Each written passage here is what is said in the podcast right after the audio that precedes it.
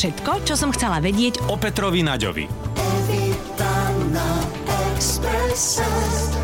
Opäť tu máme nedelu, všetkých vás srdečne pozdravujeme. Musím povedať, že sa veľmi teším z toho, že po mojej ľavici dnes v štúdiu Rádia Express sedí Peter Nať. Peter, vitaj, ahoj. Ahoj. Vieš, aké to je, keď si do niekoho strašne, lebo však ja som bola tvoja veľká faninka. Áno. A vieš, vie, vieš o No ňom vidíš. úplne všetko od toho, že sa narodil 9. apríla až po všetko možné. A potom zrazu ste kamaráti a potom zrazu ho máš e, za mikrofónom a máš ho spovedať. To je perfektné. Ja to poznám, ale ja skôr to poznám nie ako že ženskú, to by som rád teraz stretol Karlu Bruni, Mhm, Áno, áno. to je speváčka, ktorú mám strašne rád. Ale poznám to, že Palo Hamel bol človek, ktorého som ja počúval. Ja som mal všetky jeho platne a písal som si jeho texty, teda texty Petera a Filana mm-hmm. do takého zápisníka. A to bol človek, ktorého by som rád vtedy stretol. Mm-hmm. Ale podarilo sa mi to až potom, keď som ho mal ako hostia svojho programu. Čiže ja som mal svojho idola ako hostia programu. To je krásne, Tak nie? No tak chápem ťa, Áno, trošku sa rozumiem. ti no, trasú kolena. Tak a ešte, ešte chvíľu také rozprávaj. No, môžem ti povedať, že ja mám odložený vo svojej spomienkovej truhlici list Ježiškovi, ktorý som písala, to som ale neviem... Spomienková truhlica No, ja je mám, krásny to je krásne. výraz. A mám tam Ježiškový list, kde bolo napísané, že chcem kazetu Zákony hada napríklad, Áno. ktorú som aj dostala teda. A ktorú Fí, potom som úplne naspamať od začiatku do konca. Akože Od začiatku dokonca zodrela. Zodrela presne a na ceruskách sme to pretáčali, vieš, aby sme si hlavice nepokazili. Vie to asi ty poznáš. Ale Peťo, my sme tu uh, aj kvôli tvojej hudbe, ale aj kvôli tomu, že my teraz v Exprese, to si zachytil, máme tu najdlhšiu hitparádu všetkých čias, 2016 hitov. Áno. A Michael Jackson bol pred chvíľou. Toho si mal rád? Ja som ho najskôr nemal rád, mm-hmm. pretože to je práve v tej muzike, že tam bola zlá medializácia. Mm-hmm. A keď som bol prvýkrát v Amerike, tak vôbec prvé CDčko, to ešte u nás e, nejak len začínali CDčka, som dostal od známych jeho CD. Ja som si to pustil, hovorím, to je tak dobre Že spravené. CD alebo vinilovú platňu? CD, Ale... CD. normálne CD, Aha, v 91. mhm. to bolo v New Yorku a ja som dostal ako do daru od známych Slovákov, proste tu máš CDčko, hovorím, ja neviem CD player, no tak si ho kúpiš. To vtedy u nás začínalo a ja som to zrazu počul a to hralo jak čert. Mhm. Mm-hmm. Strašne dobre to hralo. A vtedy som ho začal už vnímať muzikantsky, pretože bohužiaľ v našej branži tá medializácia ti môže veľa pokaziť. Mhm. Mm-hmm. Ja som bol alergický na Jacksona, ako, ako na, na, na človeka, ja som tú hudbu nepoznal. No a potom zrazu uh, si hovorím tak, ale pardon, to je vážna muzika, No je to, on mal okolo seba ľudí, ako bol Quincy, Quincy Jones. Jones, presne no, tak. A takýto producent, takže uh, mal najlepších ľudí okolo seba muzikantov. Sheryl Crow mm-hmm. napríklad tam začínala ako vokalistka. Aha, to vôbec neviem, vidíš? No, jak sa ti rozšíril Áno, obzor. áno, áno. Pokračujeme ďalej, aj po reklamách. Ale vieš čo, mnohí ľudia hovoria, že tak ako si pamätajú presne deň, keď e, padli dvojičky, že čo v tej chvíli, keď sa to dozvedeli, robili, tak to ľudia hovoria, že presne keď sa dozvedeli o smrti Michaela Jacksona, tiež si pamätajú, čo robili, kde boli a v akej situácii životnej sa nachádzali. To sú také milníky, nie? Keď mm-hmm. zomrie Michael Jackson. Čo si robil vtedy, vieš? A mi napadol jeden vtip, ale to je...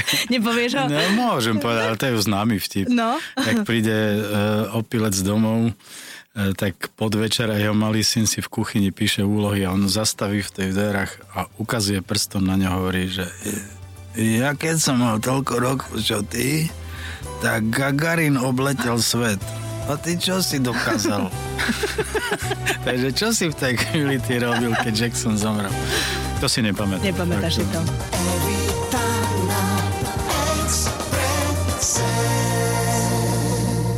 Mi prosím ťa, ty si veľmi známy tým, že si veľmi, veľmi strážiš súkromie. Prečo to robíš? aby to nenabralo taký lacnú turbulenciu. Mm-hmm. Je to jednoduché. E, Na scéne máš strašne veľa, ja ich volám mediálne figurky. Mm-hmm. To sú ľudia, ktorí si myslia, že pokiaľ budú v tých médiách zverejňovať sú- súkromie, že im niečo utečie. To poprvé. E, Nič im neutečie. Pokiaľ robia muziku, je tu niekoľko veľmi dobrých príkladov, ja, ja ich poviem napríklad Janek Ledecký, mm-hmm. Zuzka Smatanová, mm-hmm. Jožo Ráš, mm-hmm. potom dáme to Maria Rotrová, Lenka Filipová. Ivan Tasler. Ivan Tasler, potom poviem skupina Lucie, tam nevieš nik, kto s kým, prečo na, a na čo hlavne. Mm-hmm. To má byť o muzike. Muzikant má hrať. Ale potom je tu armáda ľudí, ktorí si myslia, že to musia nejako nafúkovať. Ja tomu hovorím víriť zlatý prach. Uh-huh. To sú kadejakí tí, no v branži je taký u nás rýchlo kvaška, uh-huh. že oni majú pocit, že musia stále o sebe niečo zverejňovať a speje to tam, že vlastne e, sa dostanú do úvodzoviek, ja tomu hovorím, že ich ľudia prestanú brať ako vážne a prestanú brať ich e, robotu vážne. Uh-huh. A potom zrazu sa čudujú, oni ma neberú vážne.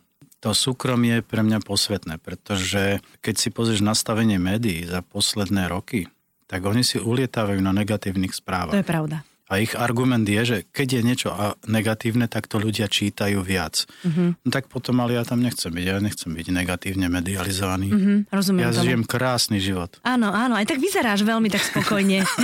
Nie, to som v protisvetle, mám za sebou... to si len myslíš, počkaj, až sa otočím. No? Nie, to žartujeme samozrejme. No, na jednej strane rozumiem, na druhej strane ako faninka, alebo ako faninke mi to nepríde trošku ľúto, lebo ja by som aj chcela vedieť, že čo robíš teraz a či máš radšej tú túry alebo skôš a, a či... Mm, Ale to, tomu sa ja nebránim. Pozor, ja, e, každý vie, že aké ja mám záľuby. Mm-hmm. Ja som, ako teraz moc som nemal času chodiť do fitka, ale chodím do fitka, zdravo sa stravujem, mm-hmm. rád o tom robím rozhovory mm-hmm. a potom najnovšie máme s priateľkou psíka, ktoré sme si adoptovali z útulku a stal sa zo mňa v druhej vlne ešte väčší psíčkár, než som bol. Čo to znamená v druhej vlne? V druhej vlne... E, Psi sa brania útokom vzniklo na môj poput, mm-hmm. lebo Julo Klinček napísal hudbu a ja hovorím, malo by to byť o psoch a ak uh, on chcel, aby to bol duet, tak hovorím s Jožom Rážom, pretože on je psíčkar. Mm-hmm a veľmi sme si v tomto vždycky rozumeli. No a vlastne som teraz e, vďaka priateľke vošiel do tej problematiky útulkov, pomáhame útulkom, robíme zbierky na koncertoch, naši fanúšikovia mm-hmm. sú úžasní v tom, že proste vidieť to aj na Facebooku, že si proste sa pridávajú psíčkari To tiež. je super. No, takže pomáhame a to je nové. Evita na Exprese. Teraz muzika zabera koľko percent tvojho života?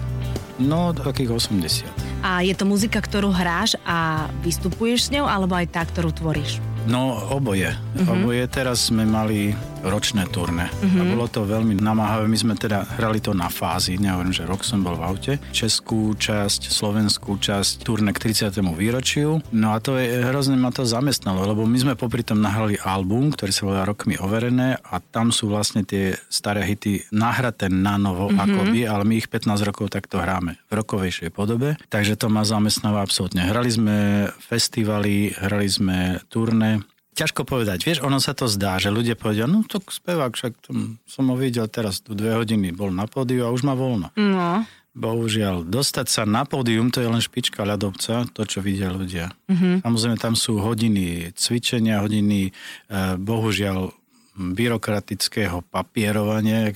Papier je náboženstvo našej spoločnosti. Musíš mať papier. A tabulky v ňom vyplnené? Áno, všetko Áno. musí sedieť, akurát každému jedno, čo budeš hrať, len hlavne nech to je vypapierované. Áno. no, to je ďalšia, myslím, že najhnusnejšia časť môjho mm-hmm. povolania. A potom je samozrejme cestovanie. E, ľudia nevidia, ja keď e, hrám, tak vlastne sa premiesňuje častokrát 400 km. Ja dohrám, sadáme do auta a ideme Ďalej. Ideme ďalej. A máte šoféra, nešoferuješ ty? Ja niekedy šoferujem uh-huh.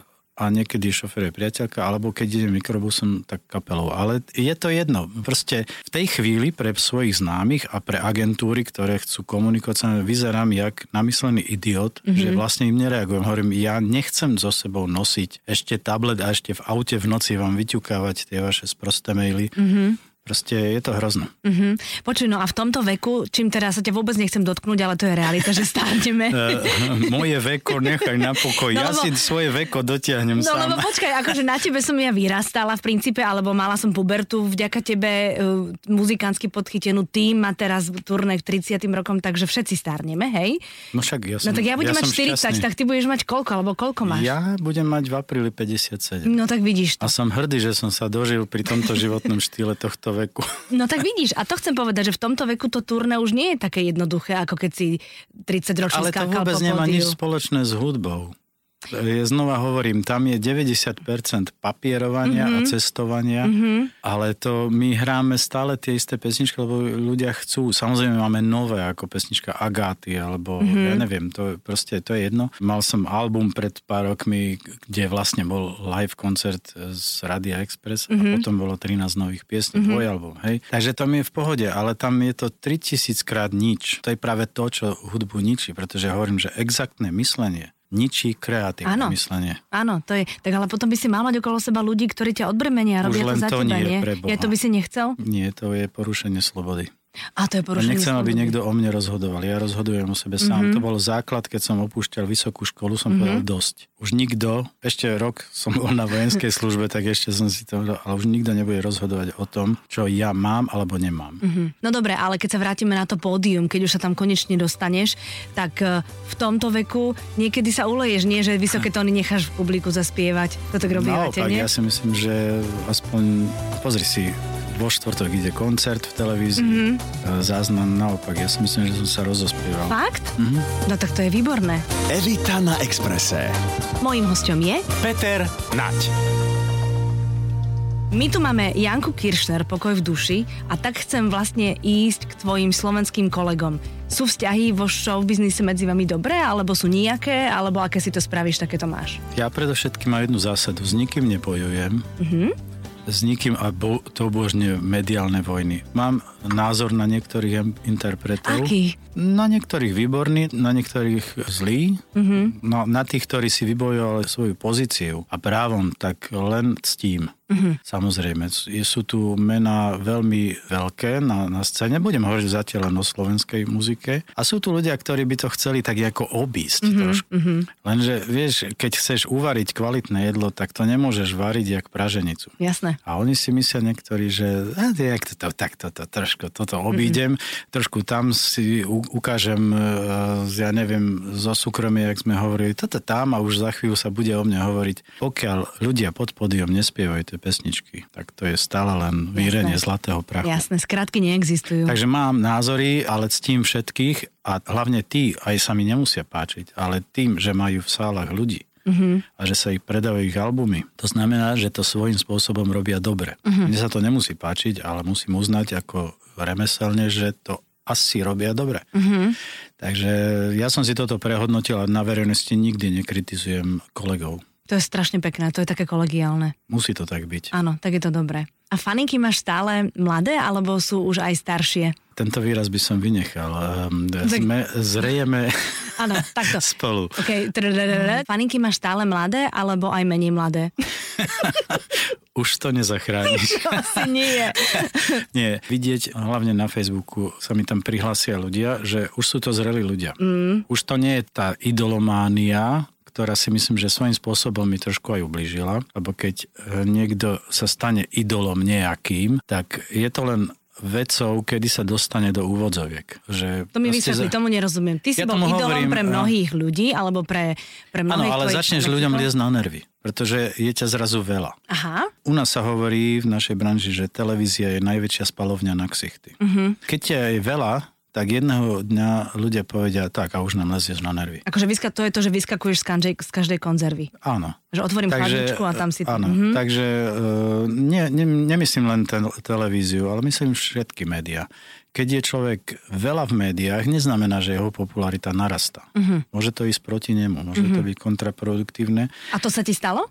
Ja si myslím, že e, neviem, neviem to zhodnotiť, lebo ja som bol v tej pozitívnej bubline centrálne. Všetci som mal okolo seba jesmenov. To mm-hmm. sú ľudia, ktorí ti stále hovoria áno, Áno, áno. áno, no, jasné. skvelý, fajn. Áno, áno. Takže ja som vlastne strácal kontrolu, ale našťastie mal som Jula Kinčeka, to bol producent, ktorý nejazdil s nami s kapelou, nebol účastný tej veľkej slávy. On prišiel vždycky na tak, každý 20. koncert povedal to a to a to zle robíš. Mm-hmm. Nerob to takto, rob to tak. A vieš, pokiaľ si veľa v médiách, môže sa ti stať, že jednoducho jedného dňa e, povedia, máme ťa pokrk. A ty mm-hmm. povieš, ale prečo? Neviem, ale už tu nebuď. Myslíš, áno. Áno, E, uvediem príklad, e, veľmi dobrý príklad bol skupina Kelly Family. Mm-hmm. V 90 rokoch ich bolo strašne veľa, všade. Ale ich bolo normálne, akože aj kvantitatívne veľa. Áno, bolo v každom časopise, boli všade v hitparádach mm-hmm. a jedného dňa ľudia povedali, už ich Už, nechceme. už. Evita na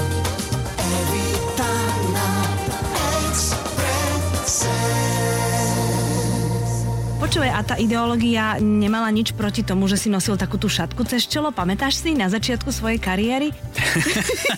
Co cez čelo, ale, No tak- ale tak- tú tak šachovnicovú. Nie, ja tak vtedy samozrejme to dneska už mladé kapele nevedia, o čom budem hovoriť, ale No. boli komisie, No veď to. Že sa nahrala televízna relácia a teraz povedať to pre Boha, čo má na sebe? No. Veď to on je, ako tej televízii, on je vzor pre našu socialistickú mládež. Každý dobre vedel, že tínedžeri majú silnú potrebu napodobňovať. Určite. Takže a ne, netýka sa to len oblečenia, ale aj správania a v podstate aj ideológie alebo tak. Takže to bolo hrúza. Nás furt posielali, že sa máme inak učesať, lebo my sme nosili tie také... Tie, Natupírované uče- kučeravé, No, no, no, no, no, no, také no. aké Duran Duran, ten nový A to bolo pekné, mne sa to a náušnice, namalované Iste. oči, vieš, tak to bolo vtedy. No. No a dneska je to jednoduchšie, oni si všetci vyholia hlavu a vybavia na vec. No to všetci nie. No tak, ale vieš čo Áno, myslím. viem, no. viem. To, sa, to sa im ľahko robí taká móda. A my sme museli mať normálne uh, lak na vlasy, za sebou make-up a všetko. A strašne si, sme si na tom ulietávali. Aj na oblečení. My sme chceli byť provokatívni, Mhm. aj sa nám to darilo. Samozrejme, to bola vlna, ktorá nemala dlhé trvanie a nemohla, takže my sme potom začali cúvať Mhm. zase k obyčajnej pesničke a to bolo na treťom albume. Myslíš na to, na čo ja? Tam, keď už hovoríme o oblíkaní, alebo čo, tak tam mám na sebe iba biele tričko a džíny. A vedľa mňa leží pes. Áno. A je to na drevenej podlahe. Čiže sme sa vracali naspäť e, aj imidžou, ale aj hudbou, že sme prestali používať veľa syntezátorov, prestali sme používať elektronické bicie a späť k akustickým bicím. Mm-hmm. Takže ono nemôže sa veľmi viesť na modnej vlne dlho, pretože tá modná vlna opadne. To je ako šaty, vieš. Áno. A potom oni povedia, no ale vieš, dnes ste moderní. No dobré, ale zase No, tak chvíľočku byť vrátiť trendseterom, vieš, taký Peter Muk, ten ich ako musel presvičať s tým svojím No Peter čírom. Muk bol úžasný no, ti v poviem, tej dobe. No, Fialové pery, číro, dlhý čierny No, plášť, točil to sa bolo- okolo svojej osy a oni ho pustili, človeče.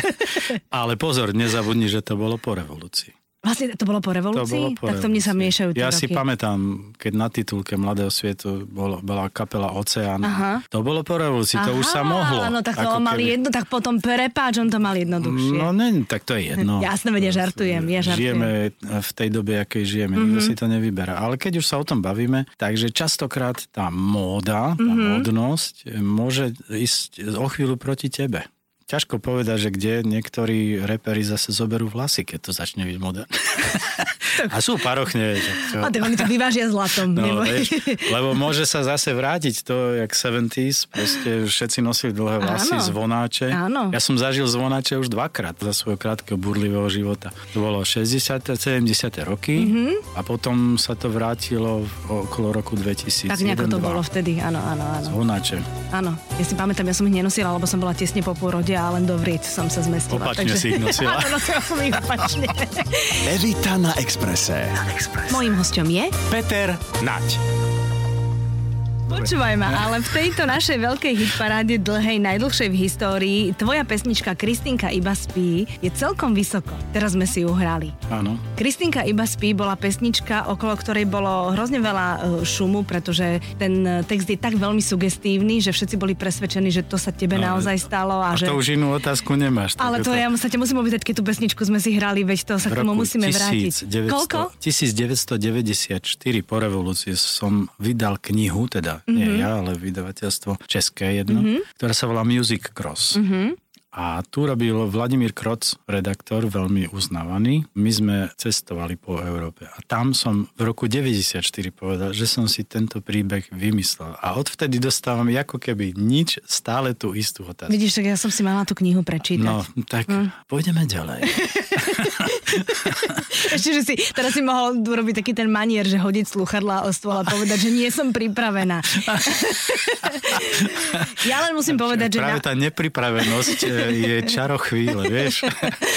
ale hádzalo to teba ako speváka trošku do iného svetla vtedy, veď ja to viem ako teda tá tvoja faninka, že som sa na teba dívala so slzou v oku, lebo mi ťa bolo ľúto a No veď- zrazu si bol za hrozne citlivého, lebo si O tom proste... je showbiznis. To je nádherné, proste celý ten klam a všetci sme si to zjedli, až teda kým nevyšla tá knižka. Ale ja ti poviem inú No. príhodu. Keď som to zaspieval na Bratislavskej líre, tam sa to naživo, a pozor, nebol internet, neboli videorekordery. To bol rok 84. Mhm. Uh-huh. Ja som tu piesen zaspieval uh-huh. Bolo to v televízii? Večer. Uh-huh. A na druhý deň ráno, okolo 10. sme hrali pri Ruženovskej priehrade. Bola nejaký juniáles, alebo tak sa to uh-huh. volalo, akcia pre mladých. A na druhý deň ráno stali faninky a spievali refren so mnou.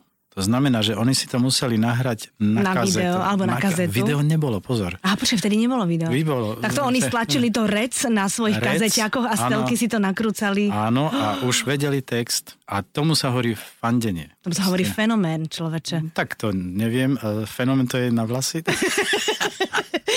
Som si nafenomenoval vlasy, víš? Ja pretočím začiatok tohto programu a predstavím ťa ako fenomén. Lebo, ale musel to byť krásny, je to krásny pocit, nie, že áno. Niečo máš za sebou. Ja No, si myslím, že o to ide v tejto pop music. Túžia všetci, ktorí skladajú pesničky, mm-hmm. aby ich, ich pieseň proste zľudovela. Mm-hmm. Tak, lebo tak e, je to celé, je to, to je v tých textoch a v muzike. Není to hlavne o tom, že budeme robiť okolo seba nejaký mediálny bordel, aby som na seba upozorňoval. Mhm, a to sa mi veľmi páči. A s týmto odkazom by sme sa mohli rozlúčiť. Akože už ho nechci nikdy počuť. Musím ti veľmi pekne poďakovať. Ja som hrozne šťastná, že vo svojom živote počas puberty som písala list len dvom ľuďom, tebe a Petrikovi Svejzimu. A z Los Angeles A sa mi po dvoch mesiacoch... Áno, a z Los Angeles sa mi ten list potom po dvoch mesiacoch vrátil, lebo to bol No nejaký vidíš. čudný PO Box. A tvoj si asi čítal, len si to nepamätáš, lebo sa mi nikdy nevrátil, alebo ho v opuse niekde zahodili. To nie, to sa nestávalo. To sa nestávalo? Dávali ti ich do rúk tie Áno, listy? ja som ich všetky čítal, bol som šťastný. Veľmi sa teším, že si prišiel, že si s nami strávil do poludnie a budeš počúvať vyvrcholenie hitparády, ako to bude u nás v rádiu, ktorá Samozrejme. pesnička bude úplne prvá, druhá, tretia, A nie? mám šancu byť aspoň na peknom 120. mieste. Áno, určite áno a potom si zavoláme, či sa nám to páči. Vám všetkým želáme pekný zvyšok nedele, toto bol Peter Nať. Ďakujem pekne, ahoj. Evita na